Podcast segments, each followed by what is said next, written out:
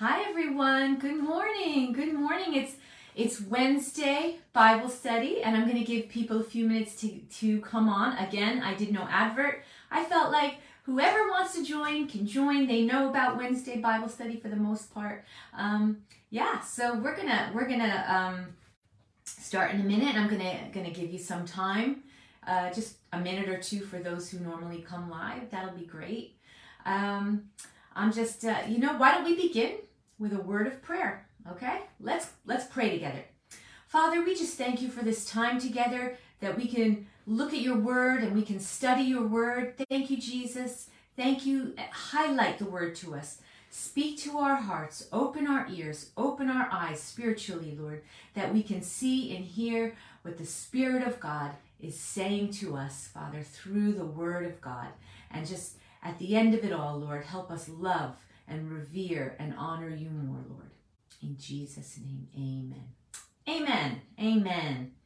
Well, we are in the book of Matthew still. We are really just going at it quite quite slowly, but I'm loving it because you're, we're really picking out some great highlights from the Word of God and getting deep in to um, each section. You know, we're not skimming it. I do a class where I where I skim um, books of the Bible. Um, and I love that. That's one way to study the Bible, where we just do like a big overview of the book and then move on to another book. Um, but I am enjoying this because uh, we're digging deep into small sections and really growing. So we are in Matthew chapter 9, verses 1 through 8. And we are going to read that right now because it's a wonderful account. And let me read it to you. So, Matthew chapter 9, verses 1 through 8. Okay. And this is entitled in my Bible Jesus Forgives and Heals a Paralytic, a paralyzed man. Okay. So, let's begin. Chapter 9, Matthew. So he got into the boat, that's Jesus, and crossed over and came to his own city. Then behold, they brought to him a paralytic lying on a bed. And when Jesus saw their faith, because some people brought the paralytic man, when Jesus saw their faith, he said to the paralytic, Son, be of good cheer, your sins are forgiven you. And at, at once some of the scribes said within themselves, This man blasphemes. But Jesus, knowing their thoughts, said, Why do you think evil in your hearts? For what's easier to say, your sins are forgiven you, or to say, arise and walk? But that you may know that the Son of Man has power on earth to forgive sins. Then he said to the paralytic, so he said, he said, I'm going to show you something to show that the Son of Man has power, power on earth to forgive sins. Then he turns to the paralytic and says, Arise, take up your bed, and go to your house. And he arose and departed to his house. Now, when the multitudes saw it, they marveled and glorified God who had given such power to men. Amazing. Love that account. There is, you know, it's such a small amount of verses, eight verses. But the more I've read it, and I've read it quite a lot in the last few days, just to, to see what I could pull from that, there is so much that God is saying to me there and to us. So let's talk about some of those things. Okay. So this account of the paralyzed man is not just in the book of Matthew. It's also in the book books of Luke and Mark. And they give other details that Matthew doesn't give. Matthew actually doesn't get too much into the details of this. In the other books, there's more detail about this, about how the friends brought the paralyzed man, couldn't find uh, a way to get him close to Jesus. So they they brought him up, a paralyzed man who has no ability to move. He's laying on a mat. The friends want to get him to Jesus, so they climb up onto the roof of a house. Not only do they get to the roof of the house, but they dig a hole in the roof and they lower the man down into the house right there in front of Jesus. Oh my goodness. Wow. Imagine that is amazing. That's like um that's like some amazing level of um, wanting to get to Jesus. I don't know how to word it. It's just amazing to have friends who would do that for you. Wow. you know? So they want to get this man. Now, Matthew doesn't talk about those details, he talks about other details. Um, some people like to look at the differences in the gospel accounts and say, well, look, that shows that. Um, you know, there's discrepancies. There's no discrepancies. It's point of view, which means Matthew, a person, viewed what happened, and that's what Matthew took away from it. Luke and Mark watched the same incident happen, watched the same account happen, and they took away from that what they took away from that. It's like you and me sitting in, let's say, a church service. We all hear the same sermon. If you were, were to interview 10, 10 different people about the same um, sermon and say, okay, what did you get out of it? What did you get out of it?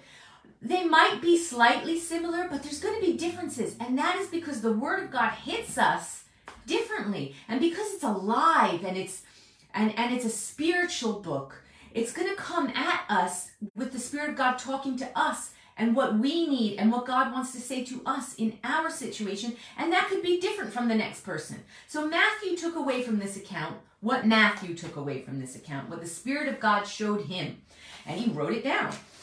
Okay, so um, these friends, they bring this paral- paralyzed man through difficulty um, to Jesus because they couldn't get him through the, the crowd. We learned that from another account, but we, we realized that it was through great difficulty. But they had faith, something that all the accounts discuss is these friends of this paralytic man, they had faith that Jesus could help them in their situation. That was the same in every account. And these friends brought a man who was physically unwell. He was paralyzed, right? It's obvious what the man needed. So you would think, right? Because you're looking at the man. The man's laying on a mat. Uh, let's put it this way. In biblical times, the government wasn't going to help someone just because they were paralyzed. Oh, he's paralyzed. He can't afford to work. I mean, he can't work and therefore can't afford things like paying rent or, or buying a house or food or shelter, anything. You know, he can't afford those things. In biblical days, he would have had to be a beggar. He would not have had um, money coming in from outside sources like the government in supporting someone who, who needs help. He would have been poor. He would have had, so not just being a paralyzed man, but he would have had to be a beggar and he would have had to um, rely upon the help of strangers when and if he could get. And he must have had a group of people who passed him often and saw him. These could have been those very people. Anyway, this man, being a paralyzed man, you have to look at it in the context of where he was. He was in ancient Israel. Um, there was not a lot of help for this man. He would have been a beggar. He would have been poor. He would have had many struggles that people today would not necessarily have, especially in a Western culture, let's say, where there would be benefits from the government. Okay. So Jesus sees this man, the paralyzed man is brought to him, and Jesus, seeing he's a paralyzed man, you'd think, okay, you are paralyzed and you need to be healed. And yet, something very different happens. Jesus says to the man, Your sins are forgiven you get up and walk, and then heals him. So this man comes to him with a physical ailment, not asking for anything but physical healing, so it seems. And yet, the first thing that Jesus does is forgive the man's sins. Okay, what does that say? What does that say to us? You know, we come to God with things, with our needs. They seem like they're the biggest needs that we have. You know, hunger or lack of ability to pay a bill or, or um, an obvious sickness or a diagnosis or um, an obvious family trouble. And we bring these things to God and we think these are the biggest things that we're putting before God. And they are big. I'm not just I'm not saying that our problems are not big. They're big to us. If you have a sickness, it's big. If you can't pay a bill, it's big. But the first thing you have to do is you bring something to Jesus, you have to say, Father, I bring you this problem, I bring this to you. And then you've got to trust that God knows what we need most. In the case of this man, this man's bigger need, okay, you have a need, it's big, but there's sometimes bigger needs. And sometimes God's going to highlight those bigger needs. In this case, this man needed eternal salvation. What does that say? It means that eternal salvation, having our sins forgiven and being made right with God, is the number one thing that we could ever need in any situation. Even if our physical need is great, when there's spiritual needs, such as the need for salvation, the need for forgiveness, that need trumps our physical need because an eternal need is always going to, to trump a, a temporary physical need, such as this man's temporary need. The temporary need was for physical healing. It's temporary because we live in these bodies for only a certain amount of time, but we live in eternity forever. And so God Jesus is saying, I need you to be right with God. That's the number one thing. So Jesus addresses the number one need. It makes me think that, you know, sometimes I have come to God, and as I'm praying and as I'm making petition before the Lord, thinking my problem is so big, right? Um, and this thing. And then all of a sudden I hear this gentle prompting in my heart from the Holy Spirit to say, Did you forgive that person that said that nasty thing to you, Gina? Because I feel like you're holding on. I know you're holding on to some bitterness there. And you need to forgive it. And I'm like, no, but Jesus, I'm bringing to you this important need. And again, I'm praying, I'm praying my need, my need, I need this thing. And I feel the gentle prompting. Gina, did you forgive that person yet? Have you bring brought that situation before me? And you know, sometimes I have had to deal with what God thought and what God knows is the more important issue. Let's say in that particular case, it was I needed to forgive someone and get that off of my heart and get that out of my mind and just lay that thing down before the Lord before I brought my, my what I considered my greater need. God saw my greatest need. Okay. Um, let's see. Okay. Now, Jesus says, Your sins are forgiven you. Now, to us, that doesn't strike us as, oh, wow. Of course, Jesus forgives our sin, right? Well, back then, okay, there were very religious leaders who were workers for the temple. They worked in the temple. They were scribes and priests and teachers of the law. And that was according to the law. And they were right. Only something God could do. People can't go around forgiving sins. I can't go around and say you're absolved of your sins. You're absolved of your sins. I can't do that today. I cannot forgive sins. I do not give someone um, e- eternal forgiveness. And and and these guys were looking at Jesus, the, the religious of the day, and saying they and they were only thinking it. They never spoke it out. It says, and in their hearts, inside, to themselves, they were saying, this is blasphemous. A man saying he forgives sins when only God can forgive sins. Now, they never said the words, they were only thoughts. But Jesus, look in verse 4, says, But Jesus, knowing their thoughts, said, Why do you think evil in your hearts? You know, what's easier to say, Your sins are forgiven you, or to say, Rise up and walk? Jesus knew their thoughts. Jesus knows our thoughts. Let that not be a scary thing, okay? It's not a scary thing. He knows everything. It's all laid bare before him. Our good thoughts, our bad thoughts. In this case, he was saying, that's an evil thought you're having there.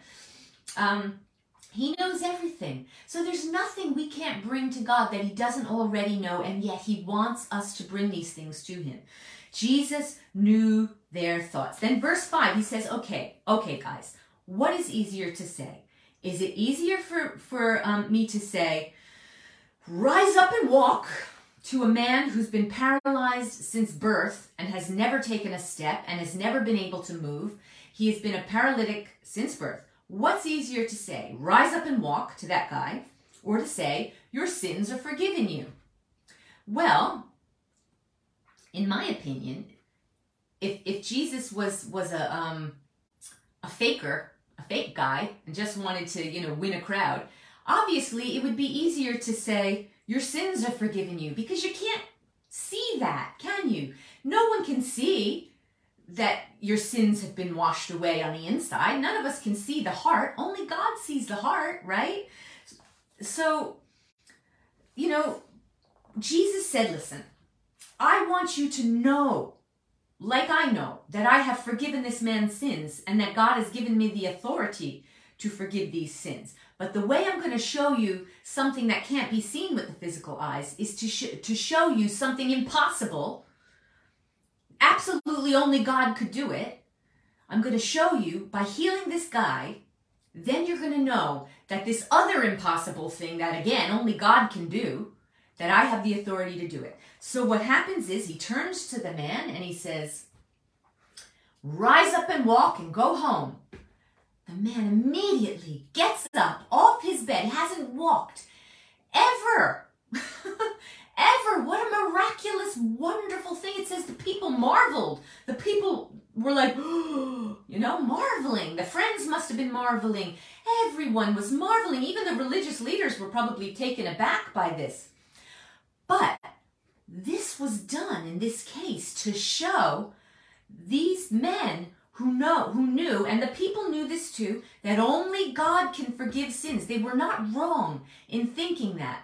The only thing that they were wrong about is thinking that Jesus wasn't who the claims were that he was, the son of God. And he showed them. He did a physically impossible thing that only God could do by healing this man. He did it. And um, and so then they had to believe. You would think they would have to believe that if you could heal this guy and do an impossible thing, then you can do that only God can do. Then obviously you can do this other thing that only God can do, which is forgive sins. Okay, so um, yeah, so it was an amazing miracle, and Jesus, without saying I I am from God. I am the son of God. Okay? I wield the power of God because I am the son of God, you know? And and Jesus was God, okay? Uh, Father, Son, and Holy Spirit. Three in one. They're all God. Jesus is God. Okay? So he was saying it without saying it. And you're going to notice in the ministry of Jesus, all throughout the Gospels, Jesus never said, I'm God, guys. he never said that. But he did things, and we learned this already. We learned this, uh, I think it was two weeks ago, when we talked about Jesus calming the storm in the boat. He was in the boat, the storm came, the guy said, Get up, Jesus, we're going to perish in this storm. And Jesus says, Oh, you have little faith. How could you not believe? Because they'd seen miracles already. Then Jesus calms the storm, calms it completely, and everything is calm and peaceful, which backed up a certain psalm. There were two psalms where it's written that, and God calms the storm. And, and these guys would have known that because they would have heard it in the synagogue when they had read out the, the, the Psalms. They would have heard that only God can calm storms. And here's this seeming man calming a storm. And it made the, the disciples who were in the boat with him say, Who is this man that is with us? You know, and then they wondered. They wondered, Who is he? Well, they, they were starting to twig. Um, I think this is God. I think this is God. And that was a right thought. Jesus wanted them to put two and two together and say, Only God can calm storms. He just calmed a storm with his very words, and that's it. Um, and therefore, he is God. The other thing is in the next story, after the, the, the storm calming story, comes Jesus, which we learned last week, going into the tombs, and the devils that are in this um, in these two men, these two demoniacs, approach Jesus, and they they approach him by speaking out his title. So the demonic entities knew who Jesus was, and they said, "Son of God, what have we to do with you?" Remember, we learned that last week. The devils knew the identity of Jesus. Now, again, Jesus, without saying it, because he wants us to be looking intently, hungering after what God is doing, listening for what he is saying. And, and he wanted them to notice that only God can forgive sins. This man forgives sins. Proof of that is the fact that only God can heal a paralytic from birth that not even a doctor or med- medical person can heal. No one can help this man, only God. And he helps the man, he makes him walk perfect.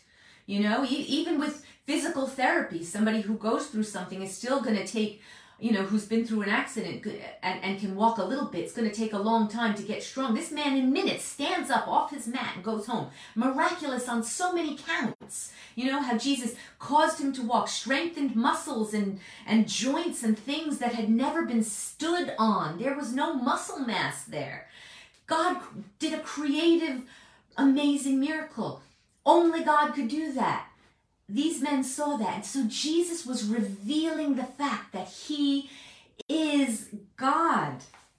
You know, and and and without saying the words, I am God. And Jesus never said, I am God, but he always wanted everyone to, to come to the realization themselves, even Peter. And he said to Peter, Gee, Peter, who do you say that I am? And Peter got it and said, You are the Christ, the anointed one, you know? And, and Jesus said, Flesh and blood hasn't revealed this to you, but, but my Father in heaven has revealed this to you. You know, He wants us to, to be looking the things he does and says to us in his words and the things we hear in the sermons we hear as we're reading the scriptures. God wants us to be inclined to his very words, to his actions, um, he's saying things without saying things to us, just like he was saying things to all of humanity that were watching. He wants us sometimes to take the word of God. He is saying things to us, but he's saying something sometimes in a more roundabout sort of way that we come to this epiphany, to this moment where we hear the voice of God. And we can hear the voice of God because it says, My sheep hear my voice. We can hear the voice of God. You know, the problem with a lot of the people in Jesus' day was it says we had they had ears but did not hear. They had eyes but they did not see. Now everybody for the most part, you know, has physical ears that hear or physical eyes that see, and he wasn't talking about our physical ears and our physical eyes. What he was saying was that people have physical ears and physical eyes and they only work with their physical senses. They're not spiritual people and they're not they've not got their spiritual ears open and their spiritual eyes open. And so even though Jesus was revealing all the time who he was through his actions, through the miraculous, through doing and saying things that caused pe- people to marvel and to wonder, he was saying he was God and he wanted them to come to the conclusion.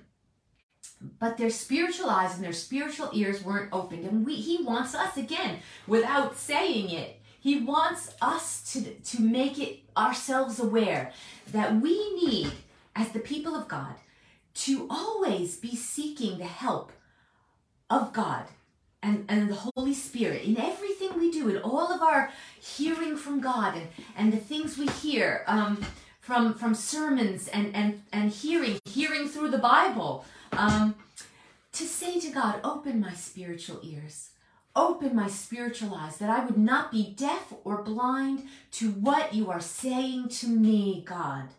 Oh God, what are you saying to me? Open my eyes open my ears that I would not be deaf to those things, like the religious leaders of that day were. They were very blind and very deaf.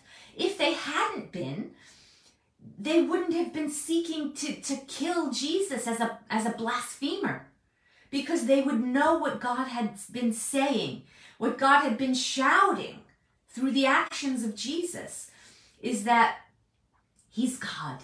He is God. He is Emmanuel, God with us. Can you not see it? Can you not hear it?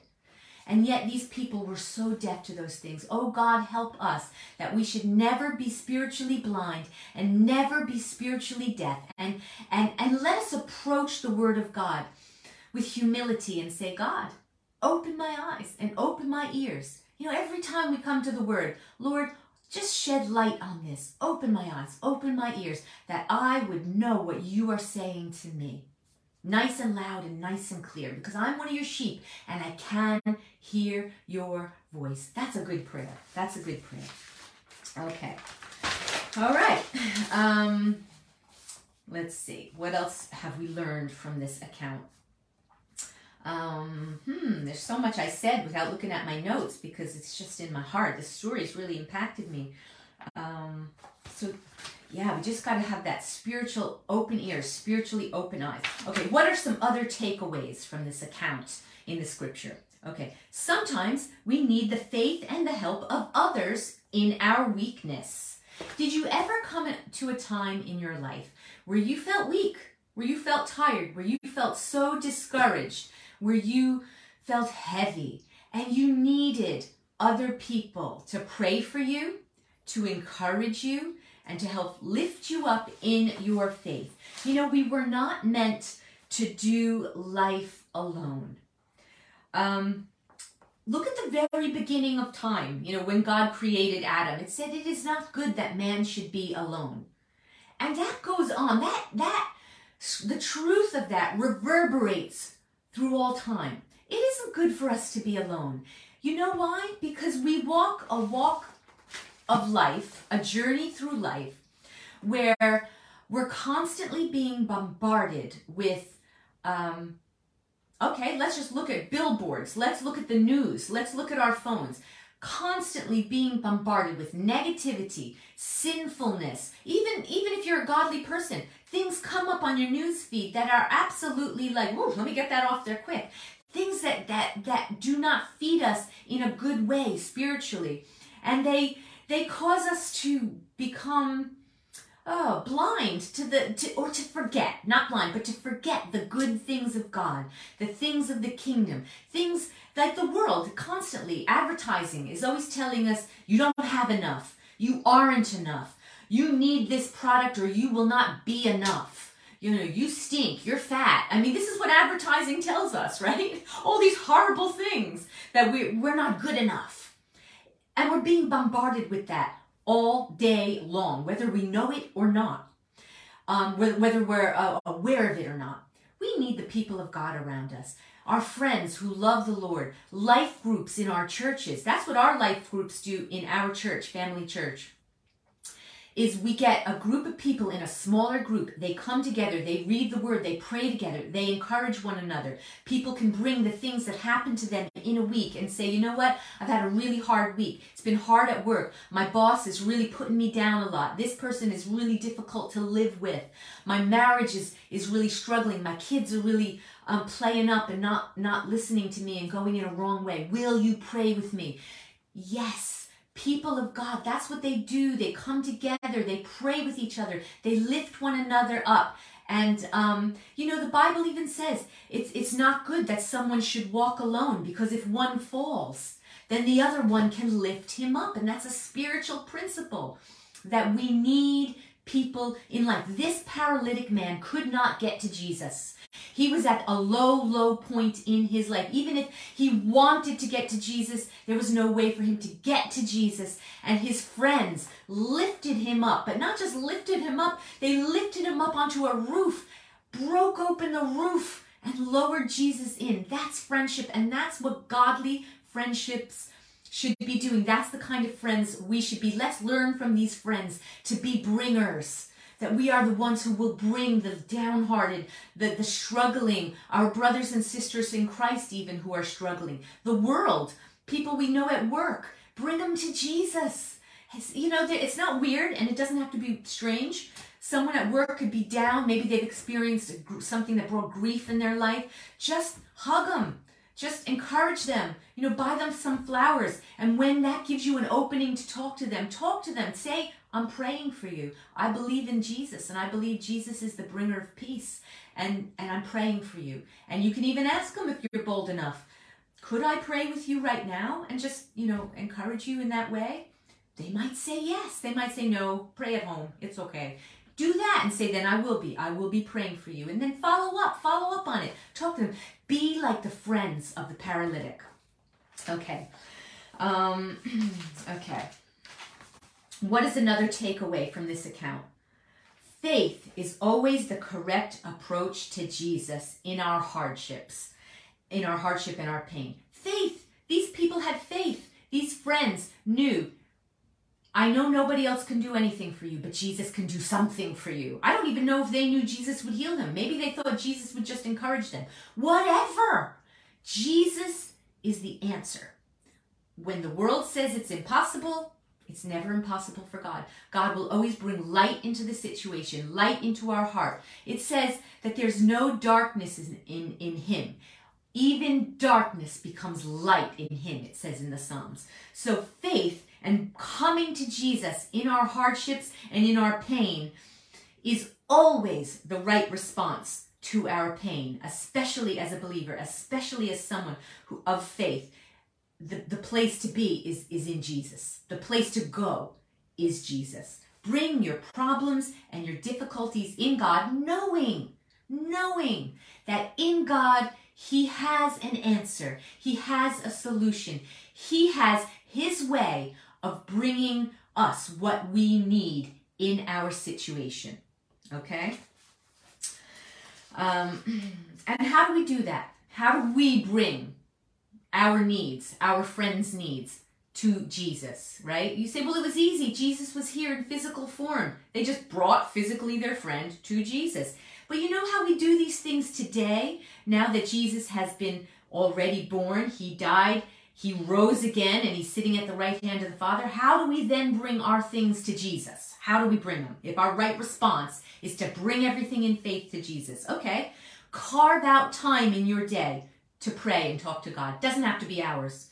You can pray um, for two minutes. You could pray in your day for one minute, but bring it to Jesus. Carve out time, even if it's a little time. Maybe you need more time than that. Maybe you have the opportunity to do that.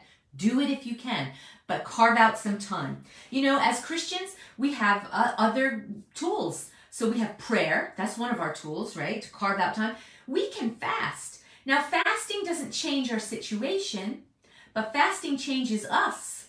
Ch- uh, fasting causes us to put our flesh into and tell our flesh, shut up, stop it, flesh. You know, you're always distracted. You're not able to concentrate on God and hear God because there's so much happening, blah, blah. You know, it's just blah, blah in your head. We can fast. Fasting, um, let's say, is for a time, it could be even one meal, where we skip a meal, let our body get a little bit hungry, let it get a little bit so that it, your tummy's rumbling. Because sometimes we need to just tell our flesh, listen, flesh, right now I need my spirit to rise up over you, silly old flesh, and I need you to be quiet, and I need to hear from God. And sometimes fasting just makes us that little bit more attuned to the Spirit of God. So that's just another way to bring things to God and for us to be more susceptible to hearing what God has to say. Um, the other thing is be in the Word. This is the number one way God is going to address our situations, our problems, through His promises, through His Word, through His encouragement. Those are the ways that we can bring our problems and our situations to Jesus by bringing them to him and hearing what he's got to say through the word by hearing what he's got to say in fasting by bringing our situations um, in prayer before God. Prayer is powerful, all those ways. Coming to Jesus in faith is always the right response. These this paralytic and his friends were correct, and they got an amazing result. The, the man was healed that very day, and everyone was encouraged, and everyone's faith was built up. And um, it was an amazing moment. Okay. Uh huh. Last thing is compassion. We need to be like these friends of the paralytic and be a people of compassion. Okay? Um, now, listen, compassion, we have misunderstood compassion. I'm almost done. I got two minutes and I'm going to be done. Compassion is feeling the pain of another person and to be willing to suffer with someone in their sufferings. That means you are taking on, along with them, their suffering. So compassion is twofold. It's it's being in it with them, is saying, I am in this with you. And it's taking on some of the pain and the, and the struggle with that person and to be willing, to be willing to do something about what you're feeling for this person because it's not enough just to cry tears for the for the for someone is it it's just it's just not enough to to see someone in struggle um and be like oh poor thing and then walk past and do nothing. It is not enough. Like I said, to be a bringer, we need to be bringers. So we see someone in pain and, and we need to be praying that we become compassionate people and feel with the heart of God like these friends and and to be willing to be to do something about the the, the pain we feel for that person. Because it's not enough to just have tears and to cry tears. We need to be bringers like this friend. One bring the situation to god in prayer. Number two um, you know what can you physically do to help that person to bring comfort to that person you know maybe you see a struggling single mom and you know she struggles and you know she's not got enough. Maybe you know someone. Buy them a bag of groceries. Come and bring it to their house. Make a casserole. Pop it over to the house and say, hey, I had extra and I thought I'd bring you this, you know, and I thought you and, and your child would really um, like this meal and I just wanted to do something nice for you. You know, these are ways of being a bringer, of, of having compassion. Just like the friends of the paralytic knew, I'm going to bring them to Jesus. You know, by kindness, we are bringing people to, to Jesus. It says, um, it is the kindness of God that causes a person to repent. How do they know the kindness of God? Unless we show them the kindness of God through our lives, through us. God is in us. We therefore show them kindness. It is the kindness of God that leads a man to repentance. Isn't that amazing? The kindness of God. And we can help people come to repentance. And repentance is just thinking a new way, saying, I don't want to be a sinner anymore. I want to live for God. Just by simple act of kindness, of that compassion, the compassion that says, I feel for you, I'm willing to be in it with you, and I'm willing to be a bringer and bring you to the feet of Jesus in prayer and in, in, in practical ways, such as helping people in what they need. Maybe you have extra cash and you know somebody needs petrol in their car and they can't afford it and they can't get to work, and you have a, an extra 20, you know what? You will never, ever, ever um, miss out in life by, by blessing someone with finances. You won't be less for it. Let's put it that way. In the eyes of heaven, God is saying, you know, that is the right thing to do, to, to give of our excess to those who have need. Okay, well, I'm going to say we're done now with talking about Jesus um, and the paralytic. We've talked about so many takeaways from this story um, and from this account in Matthew. And um, I hope you're blessed and I hope that that really spoke to you. And I know that I'm going to think about this story more for myself because I've learned so much from it. And I'll see you next week at Bible study, 10:30 every Wednesday. God bless. Have a great week.